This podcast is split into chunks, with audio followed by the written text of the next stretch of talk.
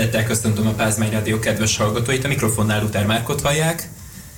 Egészen konkrétan, hivatalosan négy nappal járunk a Pekingi téli olimpia megnyitó ünnepség előtt, úgyhogy ezt az adást most egészen konkrétan a Pekingi téli olimpiának fogjuk szentelni. Sok szeretettel köszöntöm a kedves hallgatókat, a Rádió mikrofonja mögött Luther Márkot hallják, mai vendégeim pedig Szent Imré Kristóf, az Eurósport kommentátora, illetve Redakovics miatt a Sportdömper volt főszerkesztője. Sziasztok srácok, örülök, hogy elfogadtátok a meghívásomat ma is. Sziasztok! Sziasztok!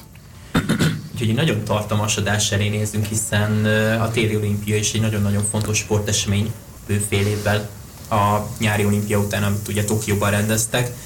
Ilyen sűrűn két olimpiára egészen régen került sor, ugye 1992-ben volt talán utoljára olyan, hogy fél éven belül két olimpia. Így van.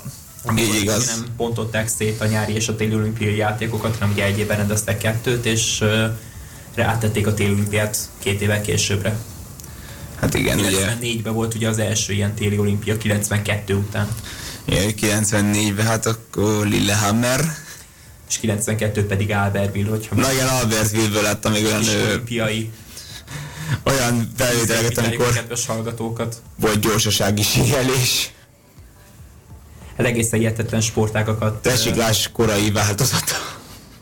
Hát téli, téli olimpián is sok olyan sportággal kísérleteztek, amik aztán nem kerültek be az olimpiai programba. Ilyen volt ez is, de volt például síba lett. Igen. Ez oh. is egyébként pont a 90-es években. Aztán nyilván ezekből sok kihullott, de, de ja, persze teszteltek itt is, hogy a nyári sportágak között is volt ilyen több is a múltban. Úgyhogy, de volt olyan is, amelyik sikeresen átesett a tűzkeresztségen, és aztán már érmet osztanak azért a sportágért, és hát a mostani pekingi téli olimpián, ha nem is új sportág, de bizony új versenyszámok debütálni fognak. Jó néhány sportágban tegyük hozzá, bár ugye a Nemzetközi Olimpiai Bizottság igyekszik arra törekedni, hogy minél több hölgyet is bevonjanak, vagyis ugye ezáltal létrejönnek az úgynevezett vegyes csapatversenyek, amelyeket egyébként síugrásba előszeretettel alkalmaztak jó néhány évvel ezelőtt a világkupa sorozatban, aztán szépen kikopott a versenynaptárból.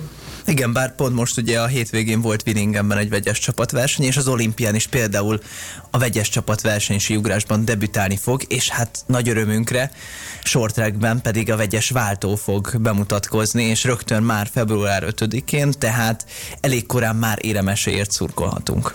Bízunk a magyar délutánunk lesz akkor ugye, már déltől ugye ott kell ülni a tévékészülékek előtt Ottan idő szerint ugye este 7 órakor kerül majd sor a rövidpályás gyorskocsolyázók küzdelmeire. Magyar idő szerint egyébként mindent 7 órával korábbra kell hozni, hiszen 7 óra Peking és Budapest között a különbség, illetve Magyarország között a különbség a téli időzónában, hiszen még erről is ugye beszélnünk kell. Igen, ugye ott ugye nem állítanak órát, így akkor emiatt október végétől, október végétől március végéig ugye plusz egyet hozzák le, de hát Tokió ugye 7 óra volt nyáron, most 8 lenne, és a Pyeongchangban is ugye 7 lett volna, és ugye viszont ugye télen volt egy 8, tehát most kicsit így az ázsiai helyszínekkel barátkozunk az olimpiák, ugye zsinórban harmadik olimpiai téli meg nyárit összevetve van a távol-keleten, ugye Pyeongchang, Tokyo, Peking, szép kis hármas, jó kis háromszög, még ugye Rióban meg van visszafelé tekertünk, tehát ilyen, tud ez, ilyen ez a műfaj, ha úgy tetszik. Tehát igazából tényleg egy ilyen, nem a legkedvezőbb talán az időzóna sokaknak, főleg azoknak, akik ugye hétköznap elfoglaltak, napközben és ugye aludniuk is kell legyen, amikor mennek sportesemények, de azért ott a hétvége, szóval. Szerintem nem lehet kifogása senkinek sem, aki egy jó kis férfi lesiklás szeretne nézni, annak vasárnap hajnal 4 órakor kell a tévéképen felé ülnie, vagy kimarad a szombali, szombati bulizásból az illető, vagy buliból egyenesen lesiklást megy nézni a televízióképernyők elé, illetve a koránkelést is lehet választani, hogyha éppen valakinek arra támadnak kedve, hiszen a királyszámra már ezen a héten vasárnap sor kerül majd a férfi lesiklásra.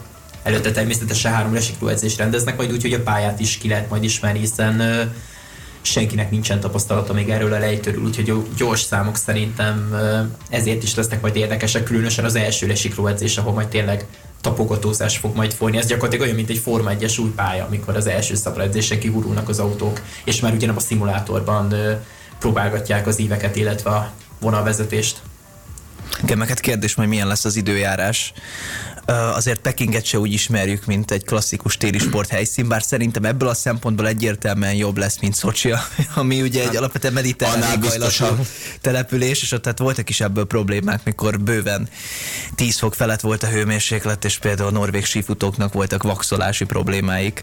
Szóval talán azért ilyenre most nem kell készülni. Most az időjárás előrejelzést nem néztem meg, én akár... pont most néztem rá, uh-huh. ilyen 6-7 fokot mond pluszba Pekingbe, mondjuk hétvégére. Igen, tehát az sem annyira ez a, a fővár, szokványos téli sportos időjárás mondjuk, bár ugye Európában is, hát például ugye ezen, ebben a szezonban is volt olyan, hogy hóhiány miatt maradtak el versenyek, mert annyira nem voltak télies körülmények de, de alapvetően tényleg igen, ez, ez azért nem annyira szokványos, picit melegebb az átlagnál, de hát valószínűleg azért erre előzetesen is készültek, és hát már nagyon sok versenyző már kint van Pekingben, ugye például a magyar sortrekkesek is, hát most már nagyjából öt napja. Ugye azok, akik már el tudtak utazni, hiszen tudjuk, hogy Liu Shaoang és Varnyó Alex majd csak később tud csatlakozni a csapathoz. Liu Shaoang, ha minden igaz, akkor hol, szerdán délután már ott is lesz Pekingben. Igen, igen. És Varnyó Alex pedig, ha jól megy minden, akkor elvileg vasárnap érhet oda, vagyis neki a vegyes váltó az mindenképpen kimarad. Sőt, egyébként ugye, ha kicsit kitekintünk, ugye 14 fős a magyar küldöttség, és például Pónya Sára is most pozitív Covid-tesztet produkált, és ő sem tudott még.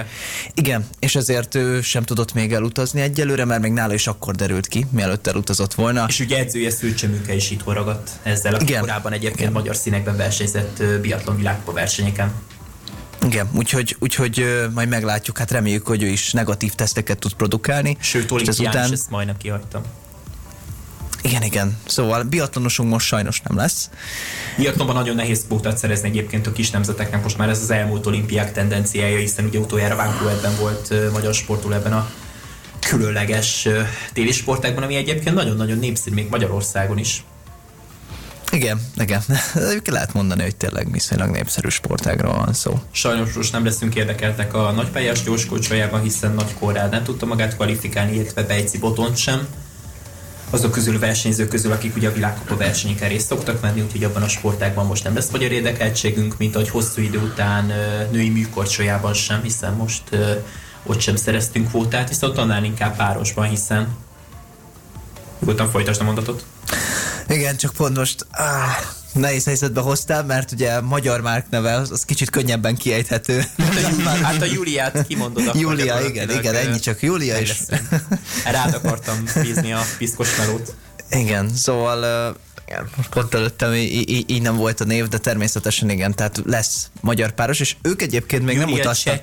Júlia talán így kell kimondani, nem vagyunk nagyon rossz specialisták. De Igen, egy, egyébként ők se utaztak még ki, mert ők viszonylag később lesznek, talán február 18-án és 19-én. Igen, ő ezt, rakta, ezt tette ki ugye a Korcsia Szövetség most, hogy tényleg utolsó három napban lesz majd csak a ér magyar éreket műkorcsában, be, be, sorabban pedig első naptól kezdve majdnem két héten át illetve hogy úgy rendezik majd a rövidpályás gyorskorcsolyázók versenyét, illetve műkorcsolyát, hogy hogy egyik nap short track, másik nap műkorcsoly, gyakorlatilag majdnem, hogy így, hiszen egy létesítményben rendezik majd a két sporták küzdelmeit, tehát ebből adódik, hogy Vásári Tamás, az M4 sport kommentátora mindkét sportágat tudja majd közvetíteni, hiszen egy azon helyen lesz majd a két sporták küzdelme, szóval ezért is. Ha minden igaz, egyébként vagy Vásári Tamást a keddi adásban tudjuk is élőben kapcsolni Pekingből, hiszen ők éppen a mai nap utaztak ki, illetve a mai nap is értek oda, tehát ma még nagyon-nagyon az akklimatizálózás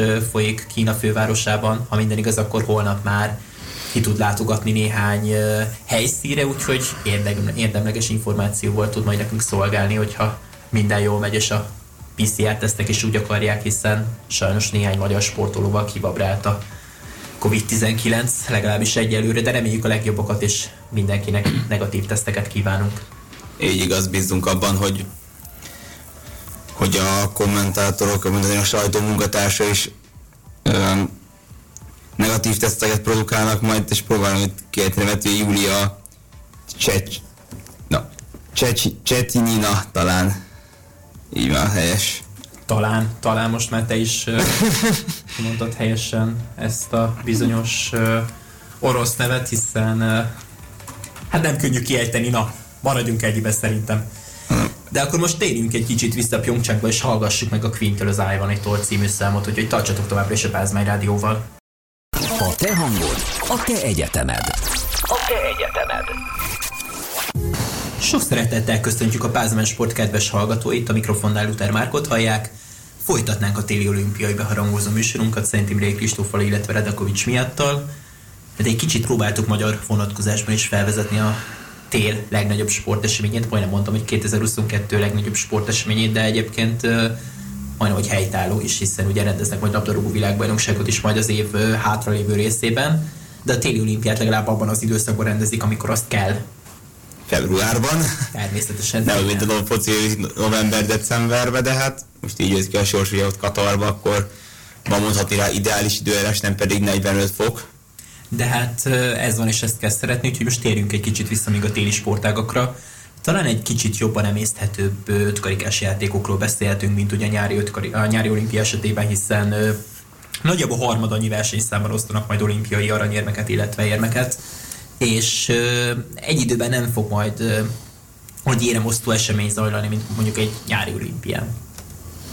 De igen, ugye ott tényleg nem könnyű, ám a médiumnak éppen oda kapcsolni olyan nagy hatalmak közül, ahol vagy hát ahol, hogyha egyszerre több sportába szereznek érmet, és ugyanakkor van díjátadás, téli ez jobban megoldható, és ugye fontos kiemelni, hogy most a Pekingi Nemzeti Stadionban a madárfészekben lesznek majd a diátadó ceremóniák is, ahogyan a megnyitó meg az árünnepség is, tehát nem közvetlen a versenyszám után ad, osztanak majd legtöbb alkalommal érveket. De itt emléksz... mindig így van egyébként. Igen, és ugye fontos megemlíteni, hogy emlékszünk arra, amikor egy sortrakban négy évvel ezelőtti Magyar Aranynál, ugye csütörtöki nap volt a verseny, és aztán másnap pénteken ö, kerül sor a diátadóra. Hát a medáplázában szokás szerint. Hát hol máshol?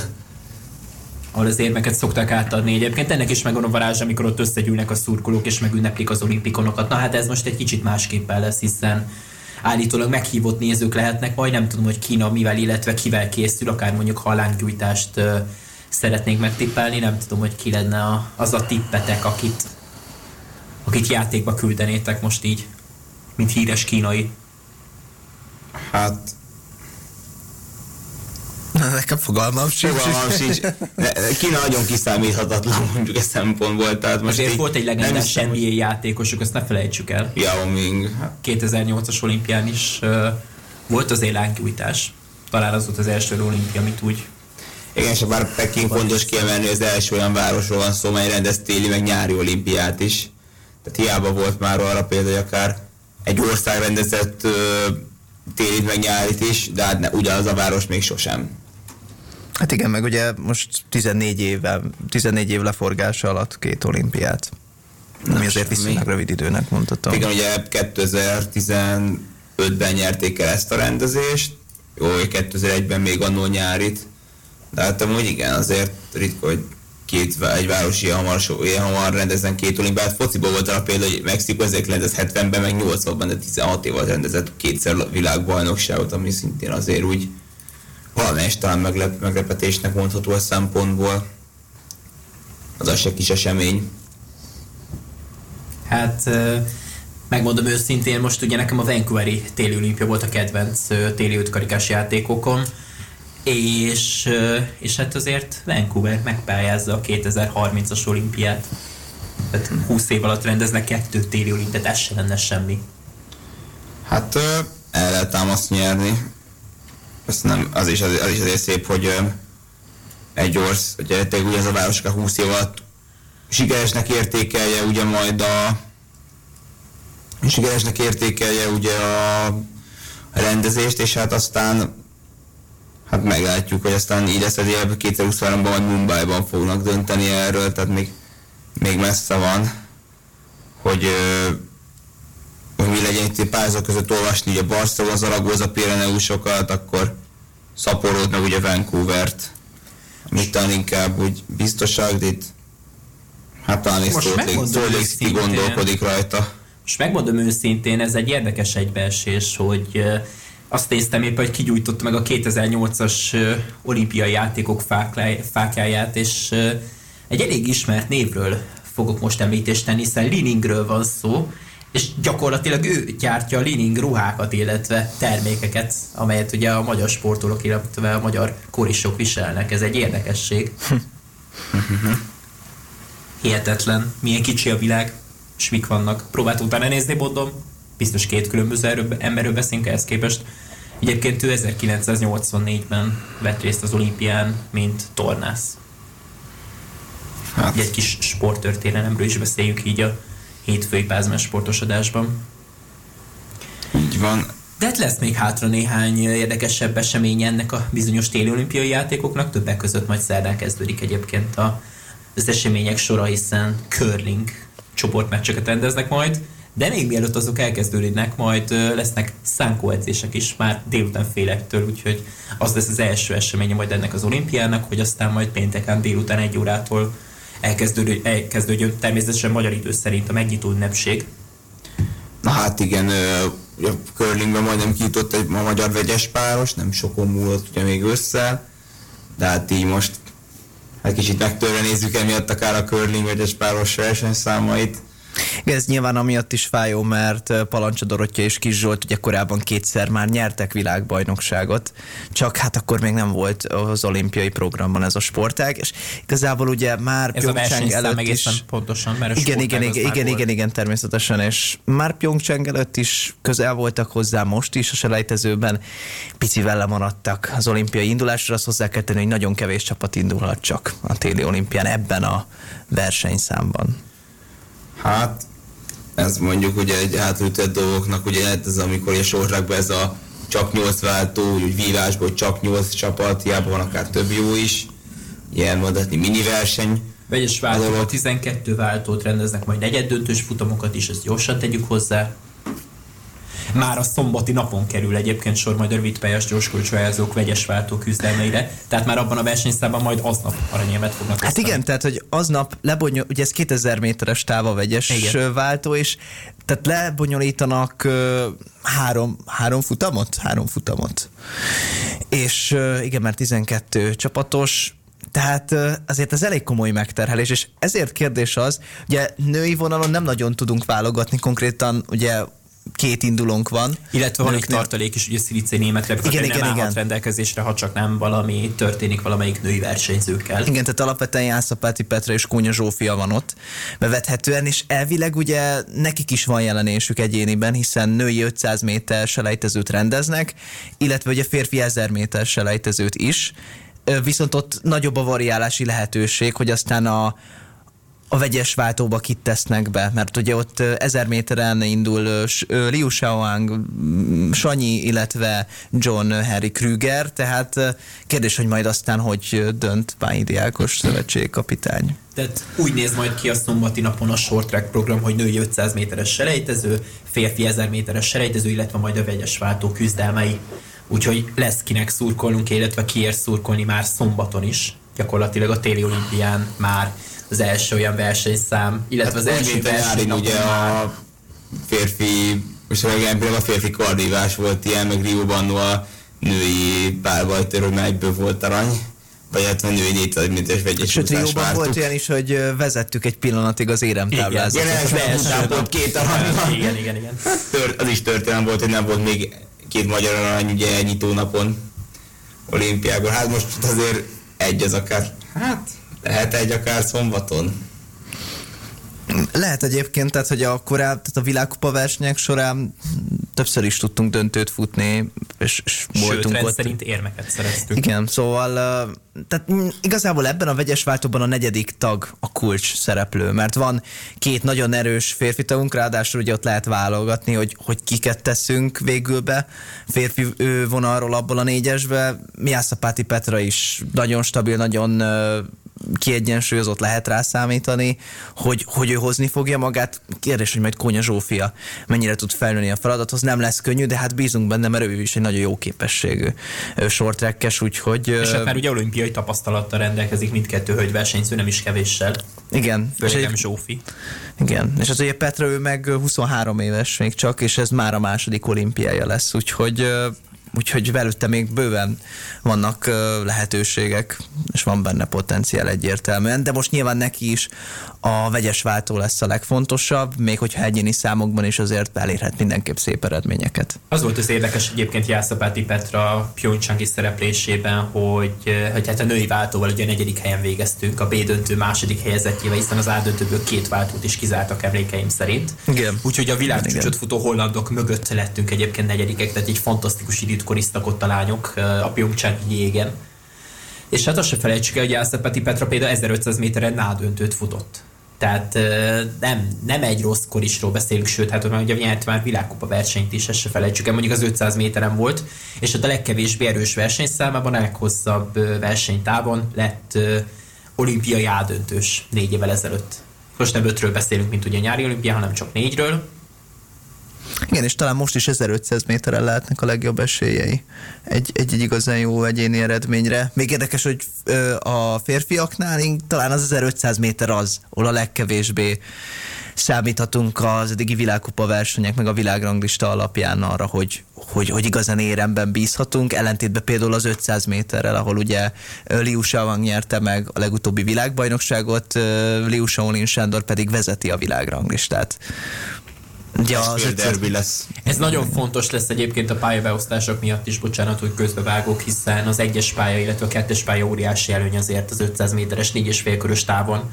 Én mikor selejtezőben ezzel nem lesz szerintem semmiféle probléma, illetve talán már, a, talán még a negyed döntőben sem, de azért az utolsó egy-két futamban, hogy ki hanyadik helyen végez egy adott verseny lehet abban, nem is tudom, hogy hogy fogalmazok, egy negyed döntőben, egy elődöntőben azért nagyon nem mindegy, hogy ki hanyadiként, ki milyen idővel. Hát igen, meg a szerencsénk van, akkor több magyar egy futamba is kerülhet, és igen. akkor lehet taktikázni, amit ők nagyon jól tudnak, főleg a két liú csak az lehet, hogy felálljanak egy-kettőbe, aztán ott már nagyon-nagyon nehéz előzni ilyen Igen, 500 méteren talán erre kevesebb a lehetőség, ellentétben mondjuk az 1000 méterrel. Vagy az 1500-al, az 1000 inkább taktika, az 1500 az inkább állóképesség, ezt érdemes tudni ugye a Igen. rövidpás, gyorskocsolyás számokról. A női váltó egyébként majd 3000 méter hosszúságú lesz, ugye oda idén nem jutottunk ki hosszú idő után. Torinóban volt utoljára, hogy női váltónk nem volt kint, tehát Vancouverben, Szocsiban és Pyeongchangban is szerepelt a magyar női staféta és hát ugye a férfi váltónk az olimpiai címvédő férfi váltónk, hihetetlen, hogy magyar sportoló téli olimpián címvédő, tehát ezért még ezeket a szavakat mi is emészgetjük. Tehát a hát főleg akkor majd... ugye, azóta ugye február 25 a magyar korcsójázás nap felett. Tehát a fiúk majd egyébként 5000 méteres távon mérettetik meg magukat, és hát a magyar korcsolyázás napján remélhetőleg február 25-én már együtt ünneplünk majd a az olimpiai érmesekkel, netán olimpiai bajnokokkal. Illetve biztos, hogy olimpiai bajnokokkal, de hogy lesz-e még egy? Igen, az előjelek mindenképp biztatóak. Igen. Az előjelek mindenképp biztatóak, mert sokkal könnyebb volt a kiutás, mint négy évvel ezelőtt, akkor egy hajszálon függött a dolog. Most viszont rendszeresen ott voltunk a döntőben, és és hát pont emiatt azért erre most is jó esély van, aztán ott bármi lehet. Tehát azt, azt nem lehet csúszik. tudni, hogy... hogy? A jég az csúszik. Az biztos. A labda meg gömbölyű, vagy kerek, bocsánat. Igen, és hát ugye végül a két Liu testvér, illetve John Henry mellett Nográdi Bence került be még negyedik tagként, rá lehet alapvetően számítani, hogy ő fogja majd a negyedik tagként még a váltót mm, teljessé tenni. Varnyó Alex is egyébként az utazó kerettagja, hogyha minden igaz, és utána utazhat a csapatnak. Igen, meg ugye Tibor Zdániel És Tibor Zdániel ugye hivatalosan nem utazó tartalék volt, de gyakorlatilag ő is kiutazott Pekingbe, úgyhogy Szivicei német Rebeka az hasonlóan ő is utazó tartalékká lépett elő a Nemzetközi Olimpiai Bizottság új előírásainak megfelelően nyilván a, a pozitív, esetleges pozitív tesztekre készült fel ugye a NOB teljesen érthető módon, hiszen látjuk, hogy azért van jó néhány. Igen, ugye a férfi váltó döntő, ha, ha bejutunk, akkor, akkor az lesz az utolsó versenyszám talán. Mindenképp az utolsó ö, olyan versenynap, amikor short még rendeznek. Csak ö, most hirtelen azt nem tudom, hogy hányadikán, de talán ö, február 18. 18? Vagy 7. 16-án lesz az utolsó short nap, ez egészen biztos, és nem az utolsó versenyszám egyébként, az utolsó napon rendezik majd a a férfi 5000 méteres döntő, de női 1500-as lesz majd az utolsó. Egyébként igen, azt a kettő versenyszámot rendezik az utolsó igen, igen, nap. Igen, csak időrendben ugye pont fordítva. És az 1500-as hölgyek is egy nap alatt le tudják a küzdelmeket, tehát negyed döntő, elődöntő és döntő. Úgyhogy az is egy kemény menet lesz a lányoknak. De hát ehhez már szerintem a világkupa sorozatban való terhelések miatt hozzá is vannak szokva. Amit mindenképpen érdemes a short trackhez hozzátenni, az az, hogy ugye Pekingben volt már világkupa verseny, ezért ezt nem szabad Igen, tehát nem ismeretlen nekik, igen, tehát ö, októberben azt hiszem még. Igen, igen, az első kettő világkupa állomás egyike volt a Pekingi, a másik pedig Nagoya, Japán. Igen, ott, ott tényleg alapvetően Érdekes azért... legalább itt volt. Nem úgy, mint uh, például alpesi síben, vagy síugrásban, vagy sífutásban, vagy északöztetetben, vagy Igen, meg hát a kínaiak szempontjából is nézzük, azért ott elég jó esélyeik lesznek ellentétben a sísportokkal, tehát uh, tehát lehet akár Wutajingot is mondani, vagy Ren Zsivejt, akik aranyesélyekkel pályáznak több távon is. Tehát főleg férfi vonalon egyébként vannak nagyon jó esélyek, természetesen a váltóban is, úgyhogy de hát persze nyilván számolni kell velük is, a koreaiakkal, kanadaiakkal, hollandokkal, szóval ezekkel a szokásos nemzetekkel, amelyekhez olyan jó mondani, hogy kimondani, hogy mi is felnőttünk hozzájuk. Most tényleg elsősorban a férfi vonalról beszélek, hiszen a női mezőnyben azért Hát ott is valamennyire hasonlóak az erős nemzetek, de hát ott például van egy Ariana Fontana is az olaszoktól. Aki egyébként Magyarországon készült az idei szezonra, se felejtsük el.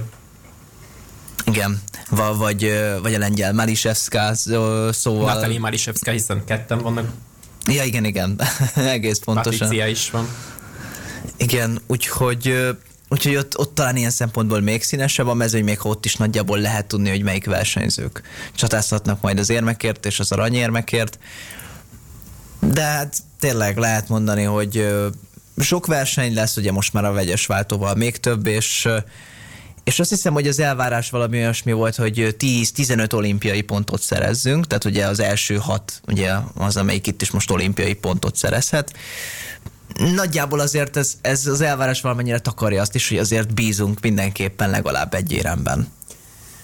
Na majd az olimpiai blokk végén természetesen majd a ti véleményeteket is kikérem, hogy ki hány érmet, illetve ki hány aranyérmet jósol a magyar csapatnak, illetve akár ha van valamilyen merészebb tippetek, akkor azt nagyon-nagyon szívesen meghallgatom, de még... Mondjuk a short az pont egy olyan sportág, ahol nagyon nehéz jósolni. Ezt elmondta egyébként Krüger is egy a sok kizárás miatt. nyilatkozata miatt. Emlékszünk 2002-re és Steven Bradbury sikerére. Kíváncsi vagyok, hogy is ki fog olyan Bradburyzni ezen az olimpián, bár hát ez nem száz évente egyszer történik. Hát ezt a Redeckára is emlékszünk azért, aki szuperóriás műlesiklásban, Pyeongchangban a de jó, de az egészen más, az egészen más sztori volt. Egészen más sztori volt természetesen, de már azért annak fejtett mindenki olimpiai bajnokként emlegette ott. Még Thomas Bach is az olimpiai hát, bizottság. Hát, aztán egyszer csak Lelekának mondja, Lelek a, leért, ugye gyakorlatilag... Nem törte össze magát az utolsó ugraton. Nem, és így mindenki mindenki újon meg mi néz körbe, és akkor mondja neki ott a kamera, kameramen azt, hogy you are the winner, és így megmondja, hogy hát mi, ez, nem igaz, ez nem hiszem el. Hát konkrétan ott bámolta folyamatosan az órát, hogy, hogy tényleg első lettem, mert hát ott ugye ki, ki volt írva, csak ő nem hitt el. Ugye ezt tudni kell, azt hogy ő... elromlott az óra biztos. Hát ezt tudni kell, hogy ő kiváló snowboardos, konkrétan ott Paralelben. is olimpiai bajnok lett, paralelben így van, szóval... És hát ott is részt tervez venni ezen az olimpián, tehát megint csak két sportágos versenyzőről van Igen, ezek mindig olyan különleges dolgok, pláne a, a mai sportvilágban, amikor hogy, hogy, hogy több több sportágban versenyzel el így szinten, az, az elképesztő. Hát inkább... Kezdjük ott, hogy kezd kikopni alpesi síben is a kombináció, vagy az alpesi összetett, ahogy most már inkább emlegetik, bár világ szezonban ugye már az elmúlt kettőben nem is volt ebből a versenyszámból egyetlen egy verseny sem, de most az öt olimpián újra lesz. Tehát már lassan olyan versenyző, sőt a férfiaknak talán nincs is olyan, aki lesiklásban és szlalomban is versenyezne. Tehát annyira távol állnak már a szakágak egymást ehhez képest, ő két különböző sportákban nyer egy, egy adott olimpián aranyérmet. Most ugye Greg Rutherford tervez majd Bobban is aranyat szerezni, azok után, hogy ő atlétikában szerzett olimpiai aranyérmet, úgyhogy majd az Eurosporton holnap este az ő sztoriát is meg lehet hallgatni majd, egészen konkrétan kedden este, hogyha valaki Sőt, azt hiszem egyébként, ha már Bob, a, csak a, itt Jamaikai Bob csapat is kín lesz, ezt is tegyük hozzá, mind a három után. 98.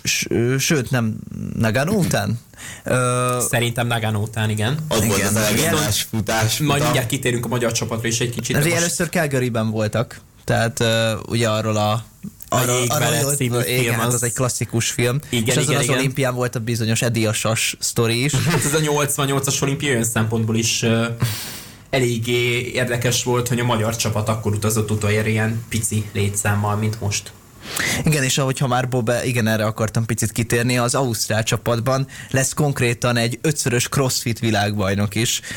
Teja Claire Toomey-ról van szó, aki egyébként legutóbb is őszerezte meg a világbajnoki címet, és egyébként egy magyar versenyző Horváth Laura előtt tehát konkrétan a legeredményesebb crossfitezőről van szó, aki Rióban ott volt súlyemelésben is az olimpián, és 14. helyen végzett, úgyhogy nála is gyors váltás.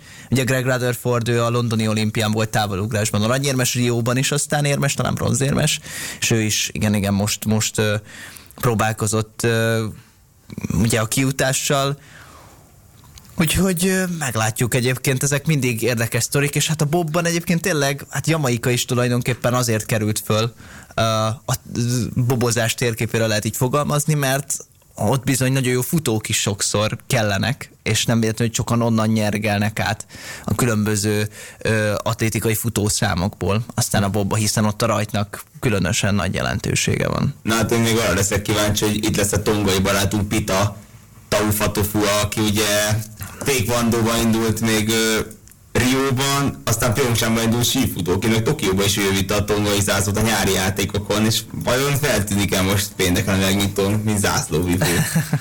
Erre meg én nem vagyok kíváncsi, és meg itt a sífutó versenyen akár, hát ki tudja ő aztán. Most elmegyünk egy rövid szívesen, srácok, aztán majd folytatjuk a Pázmány Radio műsorát. Sok szeretettel köszöntjük újra a Pázmány Sport kedves hallgatóit, a mikrofonnál a szokásos felállás, vagyis Luther Márka a műsorvezető, illetve velem szemben ebben a blogban Szent Ibé Kristóf.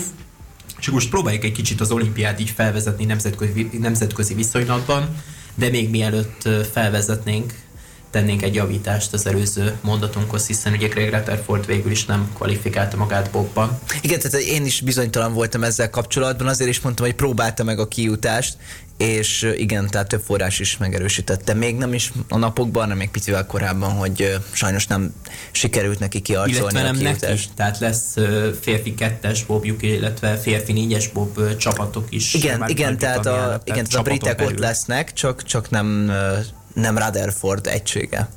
Ugye egyébként ez, ez így is van egy-két nemzetnél, hogy akár többen is indulhatnak, több egység is az olimpián is, és alapvetően több egység is versenyez a kiutásért. Sajnos neki most nem sikerül, de hát ha még fog próbálkozni négy évvel későbbi olimpiára kijutni. 2026-os olimpia az amúgy is Európában lesz, tehát sokkal közelebb lesz földrajzilag is hozzánk. Hát meg akkor több ideje is lesz. Mint Párizs. Uh, felkészülni, meg kiarcolni a kiutást. Hát 2021 novemberében ült először Bobban, tehát ez egy nagyon-nagyon friss projekt. De most még a magyar csapatra visszatérve, ugye Pónyasára is pozitív tesztet produkált, így sífutásban valószínűleg a szombati Hát üldözéses verseny, de hát most inkább siatlonként emlegetik azt a versenyszámot, ugye 15 kilométeres 7,5 klasszikus 7,5 szabad stílusban, abban a számban valószínűleg nem vehet részt, hiszen ha minden igaz, akkor őt egymás követő negatív koronavírus tesztet kell produkálni, hogy egyáltalán utazhassál. Már pedig neki ugye mai lett pozitív, vagy a tegnapi. Úgyhogy de ezzel kapcsolatban sajnos nem egyértelműek az információk, hogy ki mikor milyen teszt jelent, vagy kinek mikor milyen teszt jelent pozitív, tehát ezzel kapcsolatban mi sem tudunk hogy okosabbak lenni. De hát remélhetőleg majd ő is indulhat, legalább a sprintben, hogyha neki ki is marad esetleg a siatlon. Tegnap indult útnak egyébként a magyar csapat, érdekes módon pont az izraeli lányokkal, fiúkkal, tehát a szőlős testvérekkel egészen konkrétan, akik ugye 2018-tól már izraeli színekben versenyeznek, vagyis Szőlős Barnabás, illetve Szőlős Noah két tesó, akik részt vettnek ezen az olimpián, és hát a magyar csapat képén nem lehetett látni ugye Pónyasárát, illetve Szőcsömökét az, az imént említett okok miatt.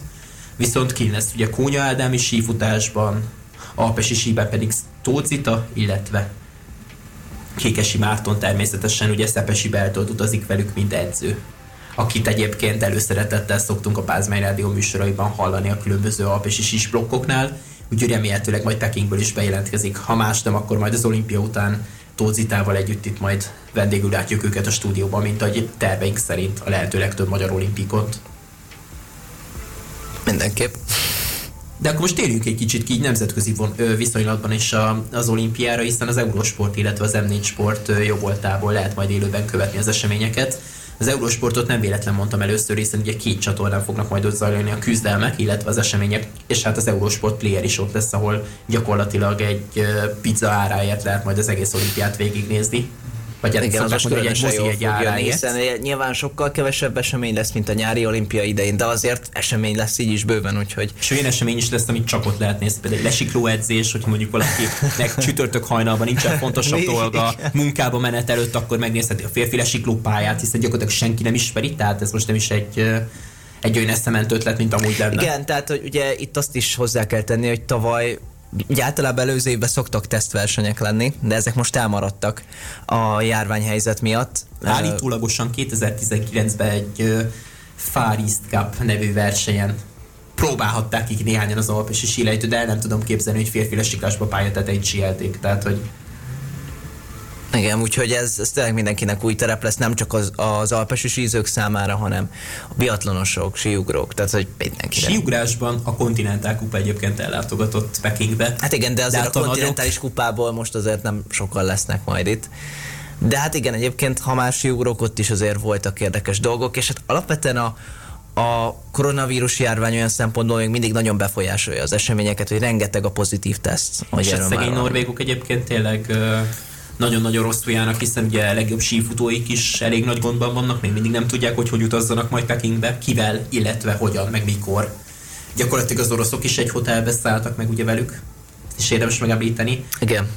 Tehát majd meglátjuk, hogy a norvég, illetve az orosz sífutó csapat milyen összeállítással fog majd utazni Pekingbe illetve az is lehet, hogy a tartalékok is, a tartalékok tartalékja is elkezdhetnek majd készülni, hiszen Norvégiában is vannak azért jó sífutók, akik a az akkreditációs lista legaljára vannak téve.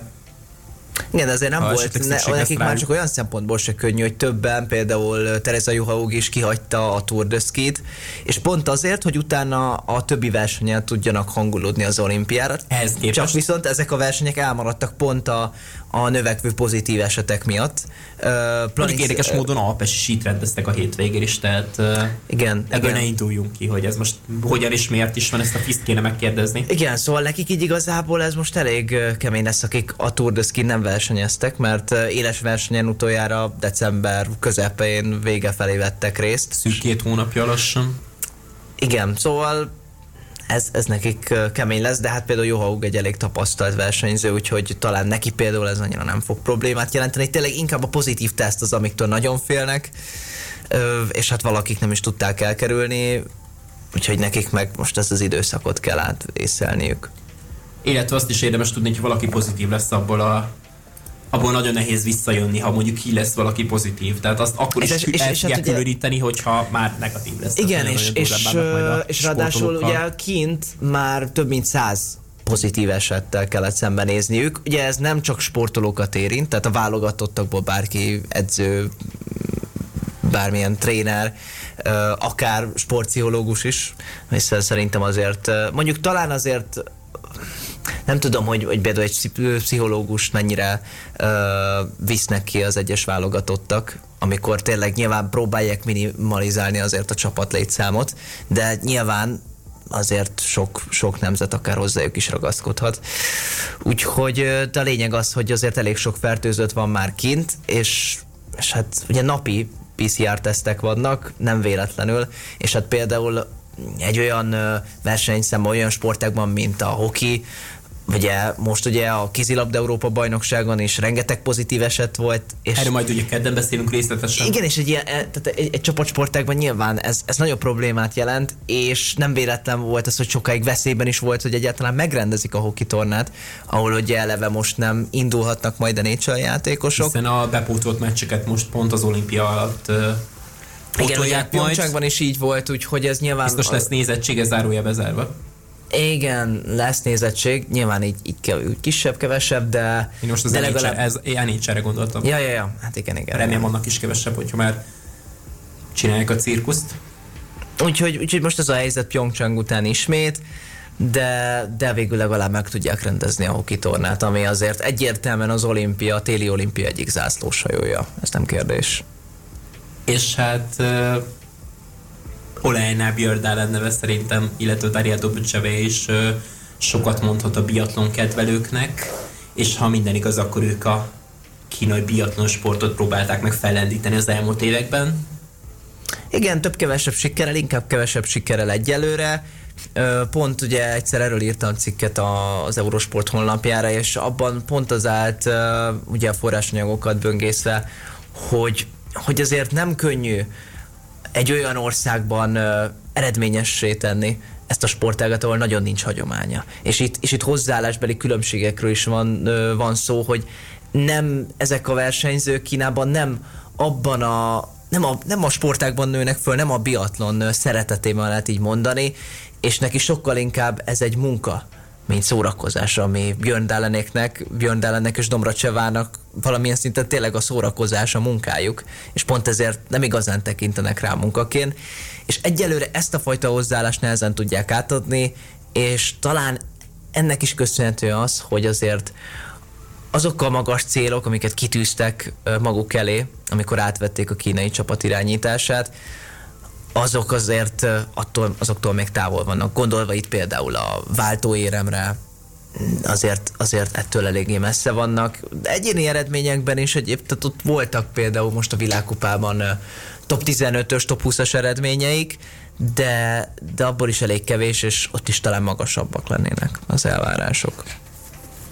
De hát ez is egy érdekes kérdés, hogy a házigazda ország hogyan próbál fellendíteni olyan sportágakat, ahol ők annyira nem érdekeltek, vagy Igen, ráadásul ugye a, a koronavírus járvány idején ö, tehát nagyon sokáig nem is utaztak el a világkupa versenyekre sem. Az idei szezon volt az első, ahol egyáltalán mentek a kínai sportolók. Egyéniben voltak egyébként top 20 helyezéseik, ezt mindenképpen érdemes figyelembe Igen, igen tehát hogy ezt, ezt mondtam is, hogy, hogy igen, volt, volt egy-kettő kiugró eredmény, csak ők lehet többre vágynának, és inkább a váltótól. Ott pedig ugye top 10-es eredményeik szerintem nem is voltak ilyen 14 15 helyeik, és itt uh, inkább női vonalon reménykednek valami igazán szépben. Meglátjuk. Az előnyük lehet nyilván, hogy ahogy uh, például, ahogy mondtad, Alpesisiben is, tehát hogy ők a biatlon arénát, a pekingi biatlon arénát, ők ismerik a legjobban egyértelműen, a többieknek nincs tapasztalata erről, illetve az ottani terepviszonyokról, a lőtérről, hogy ott mekkora a szél, ilyesmik, de, de ennyi előnyük van, ebből kell a legtöbbet kihozniuk, de azért nyilván a nagy csodára azért nem lehet számítani minden bizonyal. És ott még mindig van néhány olyan sportág, amelynek nem említettük meg a nagy klasszisait, akik ott lesznek Pekingben már pedig van egy néhány olyan, úgyhogy és akkor ezzel is folytatjuk. What's up? This is your girl Pink. What's up everybody? I'm Eminem. Hallgasd a te hallgasd a te hangod. Pázmány Rádió. Szóval nemzetközi sztárok azért így is lesznek bőven, hogy az NHL játékosok majd kihagyni, kényszerülnek, kihagyni kényszerülnek ezt az olimpiát. Tehát például Alpesi síben is, akár a norvégok, hogyha már visszatérünk rájuk, azért most síugrásban is vannak pozitív tesztek náluk sajnos, tehát...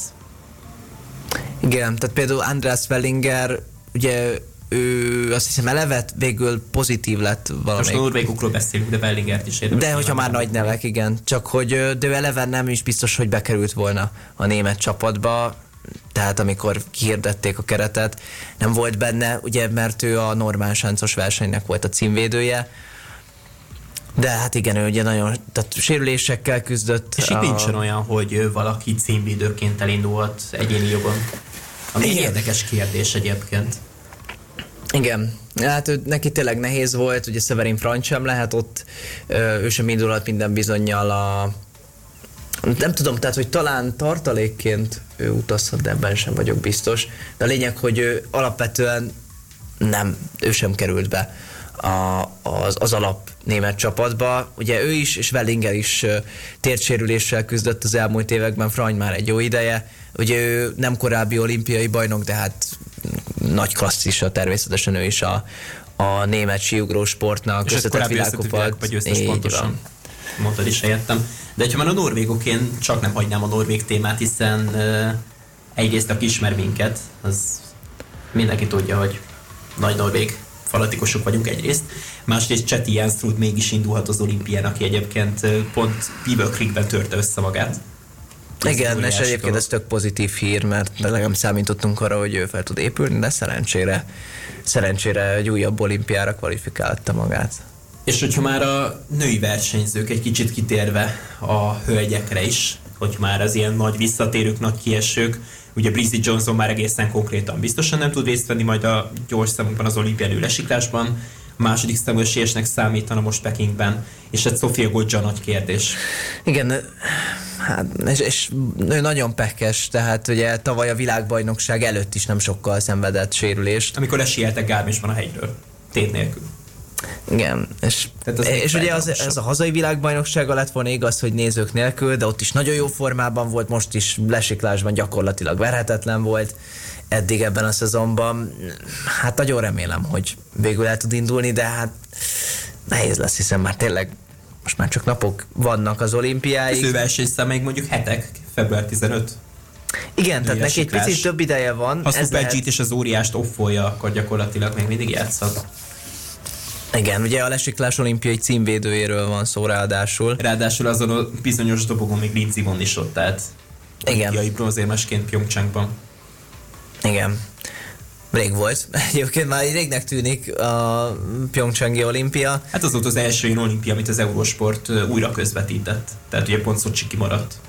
Meg Rio, hogyha már a nyári Igen, nézzük. de hogy mégis, tehát hogy utolsó téli olimpia mégis már azért valamennyire régnek tűnik, az persze nem feltétlenül annyira. Hát ez most legalább négy év, és nem de hogy, tehát... de hogy akkor is még, még, még, ilyen klasszisok is versenyeztek, mint Lindsey Von, de hát most már azért Sofia Godget is lehet valamennyire klasszisnak mondani. És Lindsey Von utódnak is akár, ha bár ezt pont én mondom, aki, aki Lindsey Vonon nőtt fel. Igen, persze. Tehát, hogy, de nyilván akkor már amerikai vonalon mondhatnánk Mikaela Schifrint is az utódjának. Lindsey Von persze valamennyire tehát bizonyos értelemben már túl is nőtte meg, ugye ők nem ugyanazokban a számokban voltak igazán eredményesek.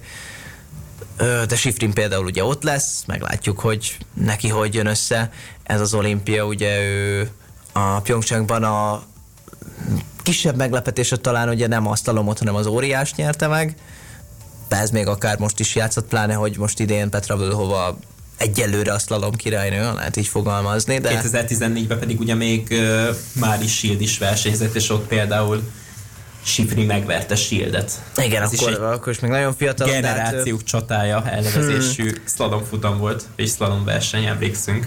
Igen, hát Sifri ugye akkor még 20 éves sem volt, és, és már akkor olimpiai bajnok Értetlen. lett. És még mindig lehet mondani, hogy nagyon fiatal.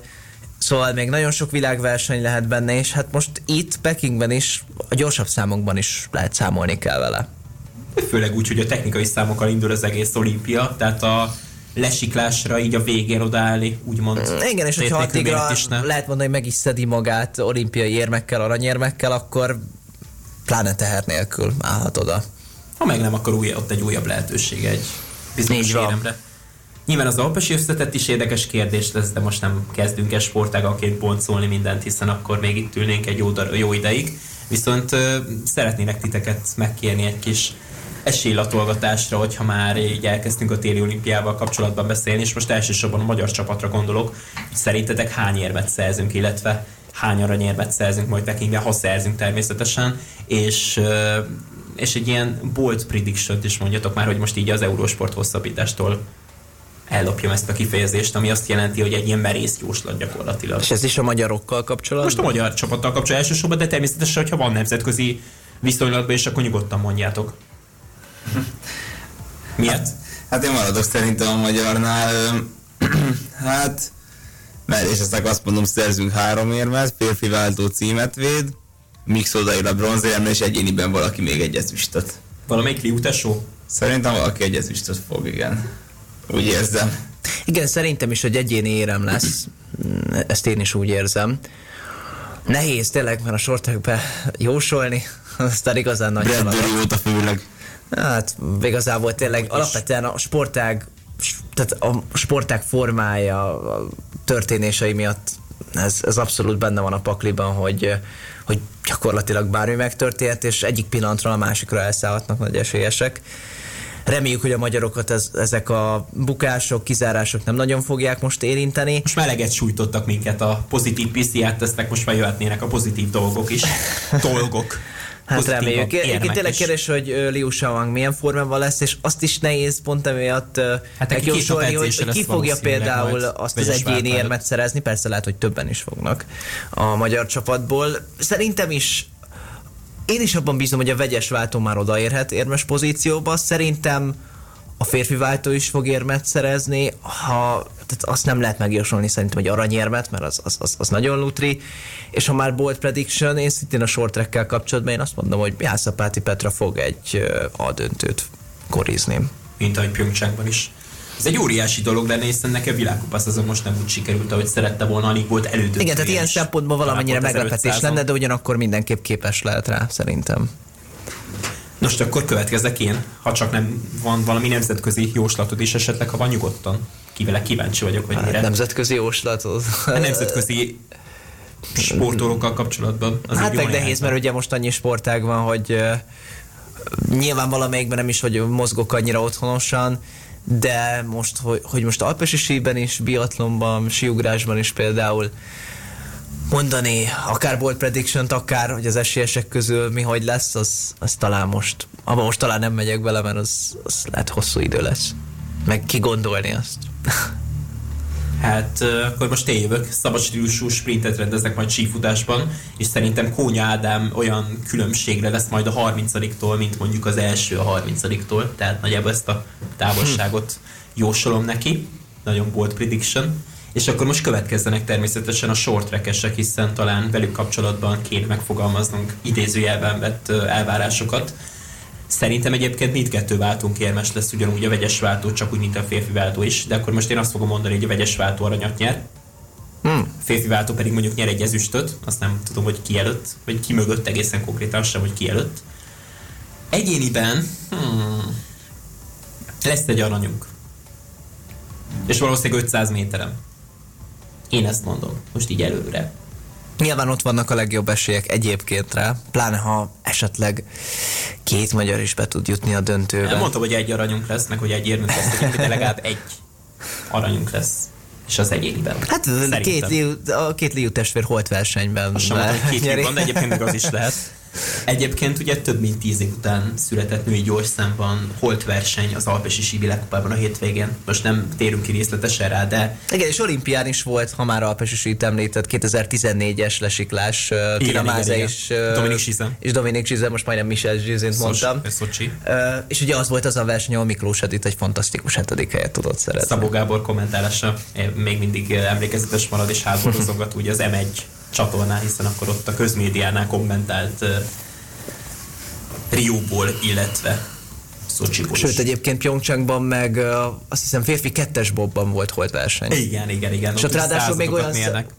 Uh, ott is századokat most? Századokat mérnek uh, bobban, illetve skeletonban, sífutásban is századokat mérnek egyébként, de Szánkóban mérnek ezredeket. Ez ezredre, igen. De Viszont... függetlenül óriási eredmény. Szóval szinte talán a kanadai és a német kettős volt, akik holt versenyben tudtak olimpiában szerezni, vagy ez a legjobb, tehát hogy ez te vedd jobb érzés nincsen. Viszont ugye emlékszünk arra is, hogy mire is emlékszünk? Nagyon-nagyon félbeszakítottál egészen a kettes bob után. Hm. Most gondolkodnom kell. Addig még valami jóslatod van nyugodtan. Hát ez sem jóslat volt, csak egy kis multidézés az ilyen különleges sztorikból. Hát minden esetre reménykedjünk abba, hogy egy nagyon eredményes olimpiát zárunk, illetve zár a magyar csapat. Élvezhető versenyszámokat, versenyeket szeretnénk látni, nagy meglepetésekkel, illetve erről kell, hogy szóljon egy téli olimpia, szerintem. Igen, meg hát alapvetően szerintem akik szeretik a téli olimpiát, az, tehát azért is szeretik, mert olyan, olyan családias hangulata van picit, tehát egy eleve sokkal családiasabb eseményről van szó, nem olyan grandiózus feltétlenül, mint a, mint a nyári olimpiák, és szerintem ez, ez most is adott lesz. Úgyhogy tényleg bízunk a, a legjobbakban, és hát egy újabb távol-keleti olimpia, szóval, meg hát aki például netán a tenisznek is a nagy szerelmese, az most az Ausztrál Open idején akár rá is szokhatott a hajnali fentétre, fentétre úgyhogy ilyen szempontból nem lesz nagy változás. Ausztrál Open is beszélgetünk majd még az adásunk későbbi részében, de most a téli sport, téli sportokkal kapcsolatos dolgokra egyelőre ennyit szántunk így az olimpia előtt.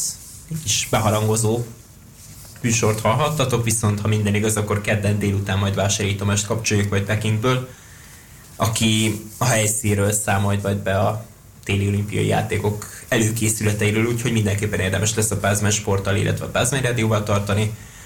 Egy rövid szünut után folytatjuk a műsorunkat. Tartsatok továbbra is velünk! Sok szeretettel köszöntjük a Pázmány Sport kedves hallgatóit, a mikrofonnál Luther Márkot hallják ez pedig nem más, mint a téli olimpiai felvezető magazinja a Pázmány Rádiónak. A hétfői műsor folytatása következik, hiszen van egy különleges vendégünk néhány ezer, illetve inkább több mint tízezer kilométernyi távolságból, bár ennyire sosem voltam jó földrajzból, megmondom őszintén. A srácok itt vannak velem a rádióban, nem tudom, hogy melyik őtök szeretne majd még megszólalni, Redekovics miatt, Horváth Ádám, illetve Szaloki Boldizsár, de a vendég, mai vendégünk az Vásárei Tamás, az, az, Euró, az M4 Sportnak a kommentátora, illetve az Eurósportnak a korábbi kommentátora, hiszen majdnem azt a csatornát mondtam először. Sziasztok, illetve szia Tomi, örülök, hogy becsatlakozol hozzánk Pekingből, hiszen te már kint vagy a téli olimpián. Hogy telt az út, illetve hogy telt az első nap, mennyire tudtál aklimatizálódni néhány óra elteltével? Szervusztok, sziasztok, köszöntöm a hallgatókat. Hát valóban messze van Kína, de az utazás viszonylag jól alakult számunkra, úgy szervezte az M4 Sport a Magyar Televízió, hogy viszonylag egy kényelmesebb utazás volt, Dohán keresztül érkeztünk, de úgy alakult az utazás, hogy gyakorlatilag Dohában magyar idő szerint éjfél körül ültünk gépre, úgyhogy szerintem a teljes brigád egy ilyen 4-5 órát simán tudott aludni, és így viszonylag egy, egy kipihentebb éjszaka után tudtunk megérkezni helyi idő szerint a kora délutáni órákban. Hát a legnagyobb para az mindenkinek nyilvánvalóan ezek a Covid tesztek voltak, már oda-haza sem volt egyszerű így a stábnak megőrizni a a makulátlan mérlegét úgymond, hogy, hogy mindenki negatív tesztel legyen. Szerencsére ez aztán végül jól alakult, úgyhogy akinek kellett, az mindenki a gépre tudott felszállni, és az első tesztek is itt jól alakultak, úgyhogy így el tudtuk kezdeni a munkát. Hát gyakorlatilag az érkezésnél vettek mintát tőlünk a repülőtéren, ezt követően elhoztak külön fuvarral a szállásra, és a szálláson egy olyan három-három és fél órát kellett mindenkinek a saját szobájában eltölteni, úgyhogy nem mehetett ki és ott vártuk az eredményt, hogy, hogy legyen negatív, és amikor ez megérkezett, onnantól kezdve lehetett elkezdeni a becsekkolási folyamatot. Ezen már szerencsére tegnap túlestünk, úgyhogy a mai nap az már egy picit az akklimatizáció, egyébben telt, mindenki próbált átállni az időzónákat tekintve, másrészt pedig bementünk a sajtóközpontba, az IBC-ben, a Nemzetközi Sajtóközpontba átvettük a, a szükséges technikai eszközöket, mobiltelefont, live eszközöket, ami ugye az azonnali adattovábbításhoz és a, a, az interjúk kameraképének a továbbításához szükséges. Úgyhogy este már volt is bejelentkezés, az M1-en lehetett látni a, a rövidpályás gyorskocsai helyszínről egy tudósítást, holnaptól pedig már ugye a curlinggel gyakorlatilag el is kezdődik az olimpia, úgyhogy élesben lehet nézni a versenyeket, meg hát reményeink szerint a, az itteni riporter kollégáknak a tudósításait is. Hát gyakorlatilag holnap már ugye a mínusz második napját rendezik majd a Pekingi téli olimpiának, gyakorlatilag, hiszen kettő nappal a megnyitó ünnepséget megelőzően már ugye a curling meccsekkel elkezdődik majd a téli olimpia, másnap pedig már lesz majd műkor is, illetve még sok minden más. És hát szép szemú stáb, tudtommal 11-en utaztatok ki így a magyar televízióval, hiszen vannak azért magyar újságíró kollégák is, akikkel gondolom egy géppel utaztatok ki Pekingbe, illetve voltak olyan sportolók, akik szintén ugyanazon a gépen voltak, sajnos Ponyasára, illetve Szőcsemőke nem tarthatott egyelőre még Pekingbe, de az ő utazásukra is remélhetőleg hamarosan sor kerül. Mit tudsz esetleg róluk, illetve a többi kollégáról? Hát a magyarokról mi is csak várjuk, a hírekes Piller István kollégám dolgozik gőzerővel itt a magyar csapattal történő kapcsolattartásban, ő küldi az MT is tudósításokat a távirati irodának haza. Ő intenzív kapcsolatban van az összes szakvezetővel, úgyhogy próbálja a legfrissebb híreket megszerezni a versenyzők állapotáról. Hát ugye Liu Xiaowangot nagyon várjuk, ha jól tudom, akkor már talán ma gépre is ült vagy ül ezekben a percekben, és holnap fog érkezni a idő szerint akkor a délutáni órákban hát az ő szereplése érkezése volt itt az elmúlt napok nagy témája. Reméljük, hogy tényleg meg is jön, és akkor, akkor be tudsz állni majd a csapatba, akár már a szombati vegyes váltól, ami neked már egyébként érdekes lehet, hogy a szlovák alpesi sí csapat is velünk jött ugyanazon a gépen Doha és Peking között, Petra Vlihovát is láttuk, mikhoz egy olyan ö, különleges helyzetben is, hogy éjfél körül említettem, hogy jött a gép, és ö, 11 óra 40 körül volt a becsekkolás, és ő pedig az erőléti edzőjével egy külön, hát egy olyan negyed óra 20 perces ilyen izomerősítő, karbantartó, fitness tréninget varázsoltott a, a beszállás előtt közvetlenül, úgyhogy élvezett volt ezt nézni, hogy, hogy ennyire profin készül, törzsizomzat erősítés, nem tudom pontosan mi volt ennek a fiziológiai lényege, de, egy elég komoly kis mini edzés lenyomtak ott a repülőút előtt, hogy, tökéletes állapotban érkezzen majd aztán Vlőhova ide az olimpiára. Hát ez talán most nem a megfelelő szituáció volt arra, hogy a szurkolók kimenjenek a repülőtérre és szelfizgessenek egy olimpiai bajnokkal, de majd remélhetőleg erre is sor kerülhet boldog békeidőkben természetesen. Tényleg érdekesség, nem, nem is tudtam, hogy veletek dolgozik. Ha minden igaz egyébként, most a Liu Shaoangos kiutazásra annyit szeretnék reagálni, hogy állítólag Kovács Erika információi szerint a kora esti órákban ő majd ugye Ádó repülőre, úgyhogy remélhetőleg, hogy hamarosan már ő is Pekingben lesz, és mondjuk a csütörtöki edzéseken már akár vele is készíthettek majd uh, riportot, illetve interjúkat, illetve hát még Varnyó Alex is uh, kiutazásra vár, ha minden igaz, akkor ő majd vasárnap uh, csatlakozik hozzátok, illetve a magyar short csapathoz. Milyen a hangulat egyébként a rövidpályás gyorskocsai létesítményben? Tudtommal egyébként majd a műkori versenyeket is ott rendezik, amelyeket uh, személy szerint majd uh, te fogsz közvetíteni az M4 sporton. Igen, ugyanaz lesz a felállás, mint volt Pyeongchangban négy évvel ezelőtt, ott is a műkori és a gyorskorcsolya, rövidpályás gyorskorcsolya az egy csarnokban került megrendezésre. Pont ezt emelte ki egyébként Báni Diákos is, akivel ma készített a csapat már interjút, hiszen kim voltunk a, a sortrekesek ma esti edzésén, és azt mondta, hogy bízik benne, hogy az a jó jég, amit ugye még az őszi pekingi világkopán tapasztaltak a sortrekesek, az megmarad most is, annak ellenére, hogy ugye majd gyakorlatilag itt naponta fogják a jégkészítők változtatni a a műkorcsoljára és a rövidpályás gyorskorcsoljára készülő jeget. Ez is egy feladat lesz, hogy ehhez picit alkalmazkodjanak. Pár szót azért ott váltottam Tibor Dániel és Liu Shaolin Sándorral is, informálisan, tehát nem kamerával vagy, vagy mint újságíró. Érezhető azért, hogy, hogy ez egy fura helyzet, de hát nekünk is, újságíróknak is, hogy be vagyunk zárva így gyakorlatilag, hát nem egy hotelbe, de, de gyakorlatilag én úgy fogalmaztam meg, olyan a, ez a szituáció, mint hogyha azt mondaná valaki, hogy Londonba mehetsz, de csak lent a metróban. Tehát a metrórendszerben elég sok felé el lehet jutni, mint hogy itt is elég sok létesítménybe, szállodába, sajtóközpontba tudunk menni, de azon kívül sehova. Tehát egy ilyen, mint hogy ilyen csőrendszerben lennénk, de azon túl nem tudunk mozdulni, egyszerűen fizikálisan el vagyunk zárva mindentől. Úgyhogy ennek a mindenfajta lelki nehézsége szerintem ez azért érződik, de nem csak a magyarokon, hanem az összes versenyzőn, tehát ez egy plusz lelki teher lesz.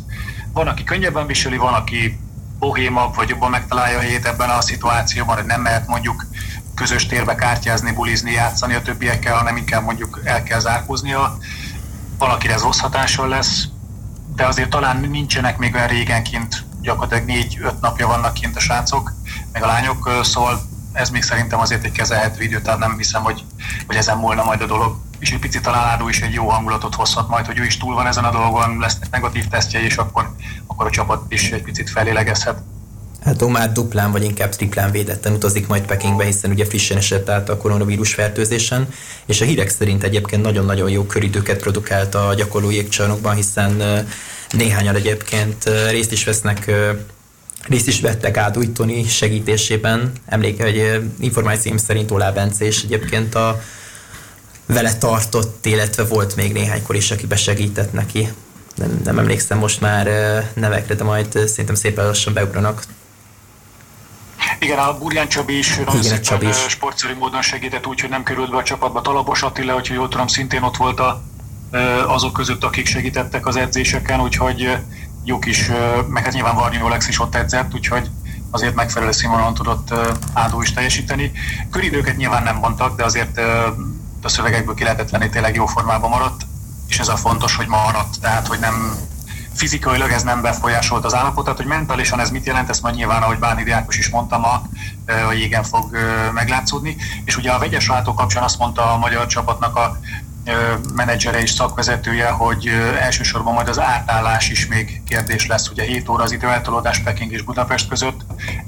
Ádó saját bevallása szerint olvastam én is ezt a nemzeti sportos interjút, azt mondta, hogy az átállással nem szokott neki gond lenni ez lehet az, hogy mondjuk neki nem hét nap kell, hanem mondjuk elég kettő-három, de akkor is azért határon lesz annak szombaton, hogy tudjon, tudjon csúcs teljesítmény nyújtani. Bízunk benne, hogy tényleg, tényleg itt a legjobbját bele tudja tenni majd a közösbe. Hozzátéve, hogy itt a vegyes váltóban azért nem kell mondjuk annyira megszakadni, mint egy, egy férfi váltóban, tehát sokkal kevesebb távot, kevesebb szer kell menni. Igaz, hogy ez a vegyes váltó nagyjából 70 percen belül lemegy, tehát három nagyon komoly futam lesz, vagy lehet, reményeink szerint. És ne felejtsük el, hogy ez 1000 méteres... Ez, ez annyira Szóval ne felejtsük, hogy az 1000 méteres selejtezőket is majd megrendezik még a fiúknak a vegyes váltót megelőzni, illetve ugye a női 500 méter, tehát lesz egy-egy futás mindenki lábában még ugye a vegyes váltó előtt. Ahol egyébként komoly éremes. Éremese, igen, mindegyik férfi szám. Szerintem én úgy fogalmaztam meg a kiutazás előtt, hogy ugye a három egyéni szám az háromszor három éremesé, a férfi váltó és a vegyes váltó szintén, tehát összesen 11 éremesé van, amit reálisan tudunk számolni.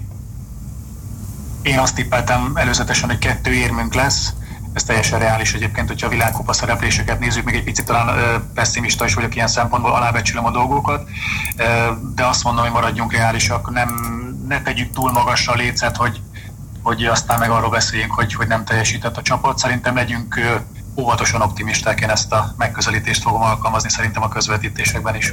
Hát ha úgy nézzük, a kettő érem az már több lenne, mint a Pyeongchangi egy, mondjuk az egy aranyérem volt. Személy szerint ezt a két érmet egyébként hogyan osztanád el, hogyha már így megfogalmaztad az idézőjelbe vett elvárásaidat a magyar csapattal szemben ezzel kapcsolatban, mit tudnál mondani nekünk? Hát a, az idézőjelet tényleg tegyük oda, és én az elvárás szót nem is használnám, ezt abszolút nem így gondolom, tehát inkább reményenként fogalmaznám meg a dolgot. Szerintem semmifajta elvárás senki nem támasztott. Nyilván a szakvezetés igen, akik végig dolgozták velük ezt a négy éves olimpiai ciklust, ők várhatnak, Ákosik várhatnak jó teljesítményt, a közönség szerintem reméljen és szurkoljon hiszen ez a feladata a kommentátornak meg, meghatványozottan, tehát semmifajta elvárásról szerintem nincs értelme beszélni.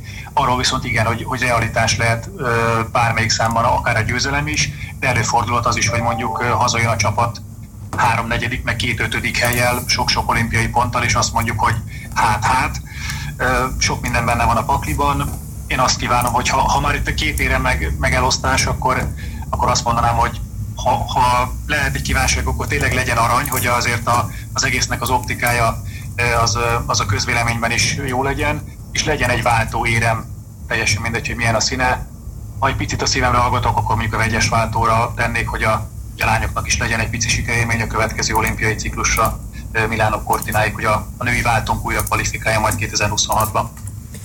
És hát ez a bizonyos női váltó, ez egyébként Vancouver óta folyamatosan kim volt a téli olimpián, úgyhogy remélhetőleg tényleg csak ez a pekingi játékok marad ki és hát két női versenyző utazott ki, illetve hát kettő plusz egy, hogyha a Szilicei német Rebekát is oda veszük Jászapeti Petra, illetve Kúnya Zsófia, de végül is Tiboc Dániel is utazó tartalékká lépett elő, nem utazó tartalékból a NOM-nak az új intézkedései alapján szerencsére, úgyhogy ő is a magyar csapattal edzhet már kint.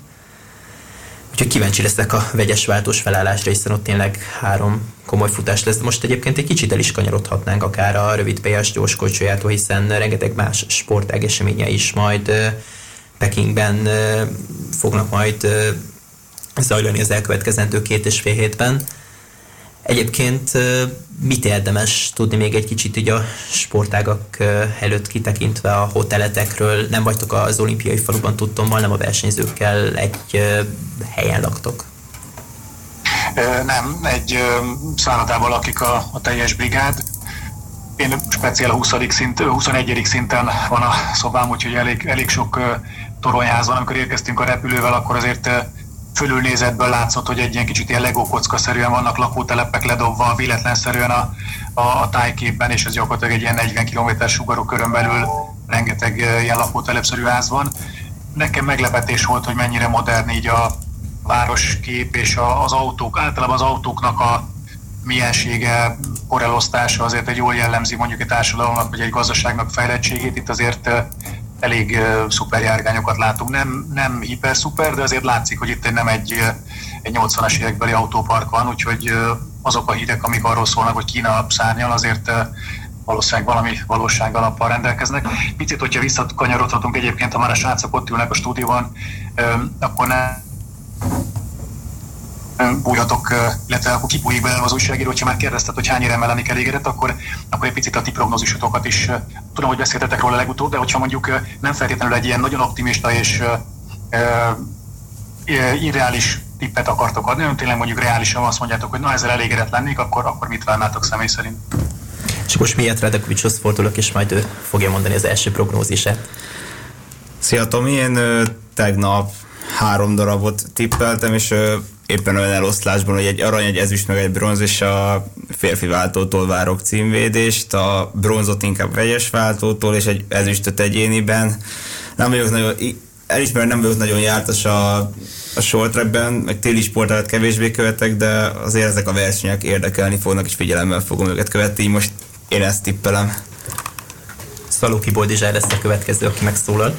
Szia Tomi, igazából én valahol így a kettőtök között uh, állnék. Nyilván uh, az egy arany az nálam is, uh, nálam is benne van a pakliban tulajdonképpen. Én nagyon szeretném, hogyha az az egy arany az váltó lenne.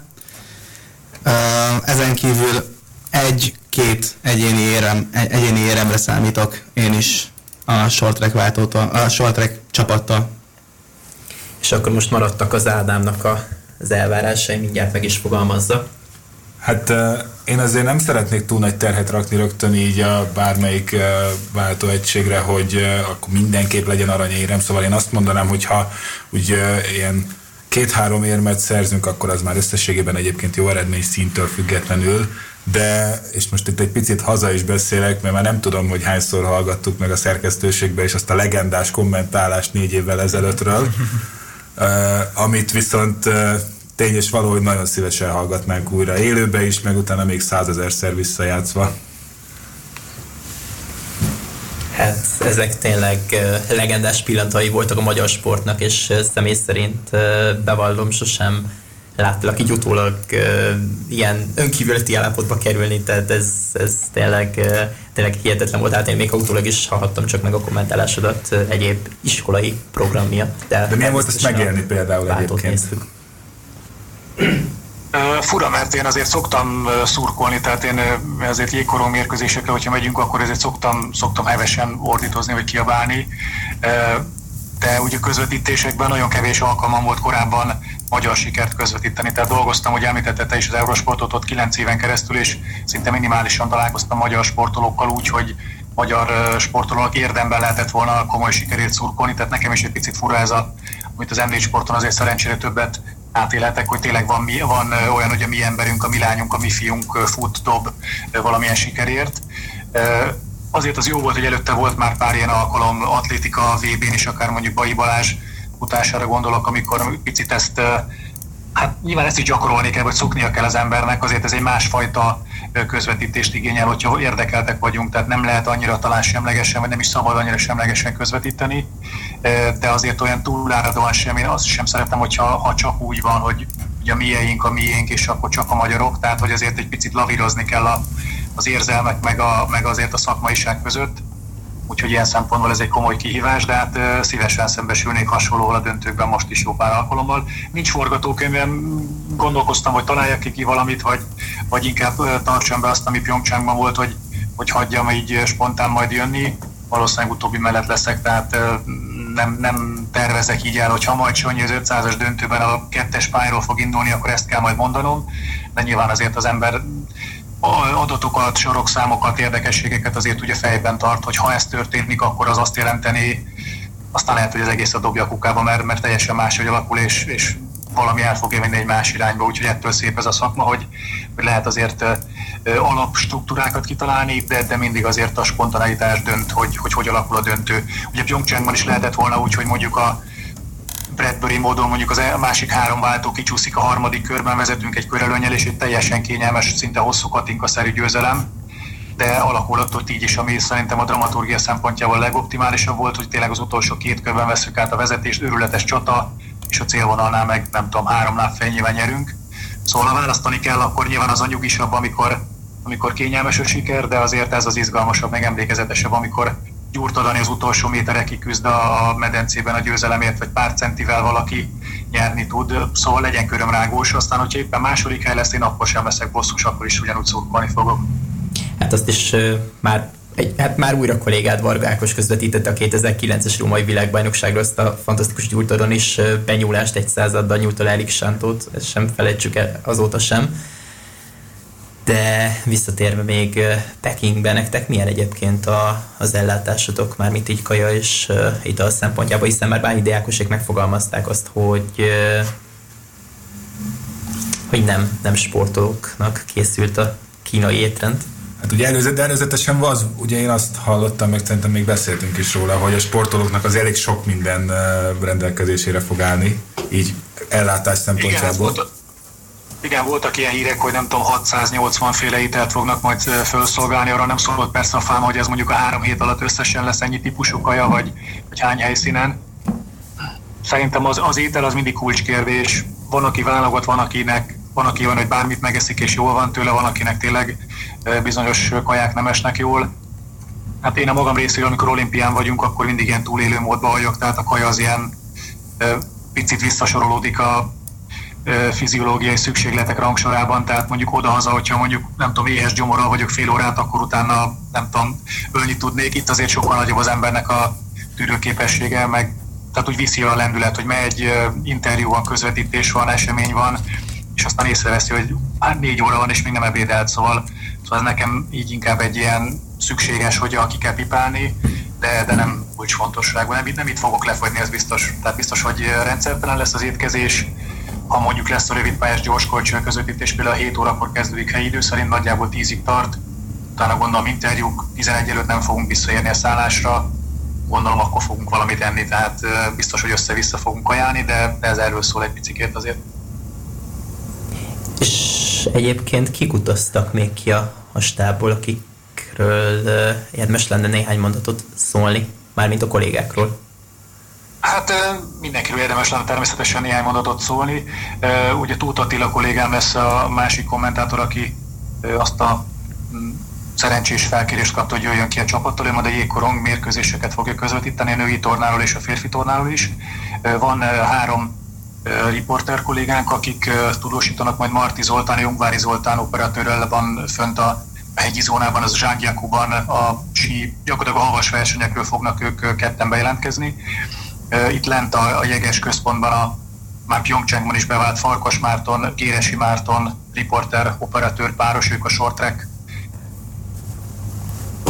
specialisták, úgyhogy okabalaként ők most is itt lesznek majd Liusa Sanyék környékén, és lesz az m is egy stábja Jugoszláv operatőr és Dedecsik Ferenc, aki pedig ennek a stábnak ugye a riporter, ő már be is jelentkezett ugye a, a Shortec csarnokból, és lesz még ugye Spiller István, akit már említettem, ő az MT tudósítja, Szabó Szilárd a Kossuth Rádiót, illetőleg azt hiszem, hogy mindenkit talán elmondtam, nem mindjárt, hogy eszembe jut még valaki, akkor megmondom. Hát a tévés rádiós tábor szerintem egyébként helye közel biztosan, hiszen ugye velük vagy a legközelebbi kapcsolatban.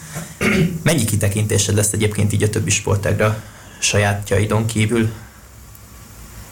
Bocsánat, még Kovács Tamás kihagytam, ő az MT-nek a fotóső az, aki majd hát szegény rohangálni fogja a fönti és a lenti helyszínek között, hogy minden magyart meg tudjon örökíteni.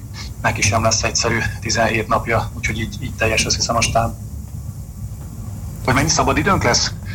Hát valószínűleg nem sok, és ami lesz, azt véletlenül arra fogjuk, vagy legalábbis én próbálom arra használni, hogy azért valamit lássak is. Ha már nagyon nem mozdulunk ki, nem mozdulhatunk ki, szívem szerint megnéztem volna nyilván a nagyfalat, meg a Tiananmen teret, meg azért egy picit a kínai kultúrával közelebbről ismerkedtem volna, de erre úgy fest, hogy, nem, hogy most nem lesz lehetőség. Úgyhogy jobb hiány, akkor azért keresek mindig valami sporteseményt, ami, amit meg tudunk nézni, és viszonylag elérhető távolságban van, mert ez sem egyszerű. A havas versenyek azok ilyen két-két és fél óra ö, út, három-négy-öt átszállással, nagyon messze vannak innen, fönt a hegyen, véletlenül inkább itt a jeges sportágak között körlény, jégkorong, itt fogok szemezgetni. Meg hát ugye három olimpiai falu is van, tehát valószínűleg Petra Vőhovával maximum a hazaúton tudsz újra találkozni, ha már a havas sportágak versenyéről is teszünk néhány szót. Igen, igen, vele szerintem nem fogok nagyon találkozni. Szerencsére Szocsiban kim voltam, amikor Miklós Edith hetedik volt, úgyhogy az alpesi élményt ilyen szempontból kipipáltam, hogy van egy emlékezetes versenyem, nem feltétlenül fog ezt hajtani, hogy mindenképpen menjek, és Pyeongchangban is elég sokat voltam fönt a ö, síugráson, biatonon, sífutáson, tehát a, azokat az északi ö, szakágakat, ami nekem ugye a korábbi érintettségen folytán kedvenc volt, és most is az, azokat azért láttam élőben, úgyhogy nem, nem lesz ez akkora probléma lelkileg. Szocsiban ugye önkéntesként voltál kint emlékeim szerint? Igen, igen, ott is a, ott gyakorlatilag a a biatlon sífutás helyszínén dolgoztam, úgyhogy ott szinte minden versenyt láttam élőben. mivel akkor az Eurosport nem közvetítette az olimpiát, ezért uh, így sem szerettél volna kiszakadni az olimpiai családból, és hát uh, ennek talán az egyik legjobb módja az önkéntesség két és fél hétnyi kézilabda Európa bajnoki tapasztalat után szerintem ezt nyugodtan én is elmondhatom, hiszen az lesz majd a következő témánk a műsorban. És akkor most következzen az én prognózisom így az adás végén, hiszen én még mindig nem mondtam el, hogy szerintem hány érmet hát várok idézőjelben megint csak a magyar csapattól. Megmondom őszintén, hogy én is maximum három évre, éremre gondoltam, de én egyébként nagyon szeretnék egy Liu 1-2-t 500 méteren, és hát szerintem a két váltó kis érmes lesz, de hát a Debreceni világkóban már látom. De akkor már négynél tartasz, ha ezt összeadod. Én azt mondtam, hogy nagyon szeretnék, de hármat látok így reálisnak, megmondom őszintén. Nem én lennék, hogyha nem ezt mondtam volna. Vannak ellenfelek, és ezt ne felejtjétek el sosem, úgyhogy ők is készülnek, Kórea, Kína, Kanada, olaszok, oroszok gőzerővel. Hollandok. Úgyhogy lehet, hogy mi hollandok, igen, bocsánat, őket is kifelejtettem, szóval azért ne felejtsük el, hogy bár egy picit talán szűkebb a nemzetközi short élvonal, de azért itt tényleg, ahogy a Sanyék is szokták mondani, 10-15 érem esélyes és aranyra is 6-7-8 versenyző esélyes bármelyik távon. Akár az is benne van, hogy nyerünk három aranyat, illetve nyernek a fiúk, lányok három aranyot, de az is, hogy mondjuk nem lesz arany, és mondjuk egy érmet összekaparunk a végén. Tehát nagyon széles a skála, és ilyen szempontból tényleg, tényleg nehéz helyzetben vannak, hogy nem nagyon lehet előre jósolni semmit, vagy nincs, nem nehéz megfogalmazni elvárásokat. Ugye a szövetségnek, hogy jól tudom, 10-15 pont olimpiai pont a reménye, ez, ez, ez teljesen reális, aztán hogy jön össze, az, az majd, azt majd az élet hozza. Úgyhogy jó szurkolás mindenkinek, és nézzétek a, az m sporton a téli olimpia közvetítéseit. Köszönjük szépen Vásáryi Tamásnak a bejelentkezést Pekingből, és nagyon-nagyon jó munkát kívánunk nektek, illetve jó egészséget, úgyhogy követjük majd a téli olimpia eseményeit természetesen a Pázmán Sport csapatával is. És hát a Sportfrenzy oldalát is érdemes lesz figyelemmel követni, hiszen 0-24-ben igyekszem majd az olimpiáról tájékoztatni a kedves nézőket, hallgatókat és olvasókat, úgyhogy még egyszer köszönöm Tominak a bejelentkezést. Jó éjszakát! Szívesen!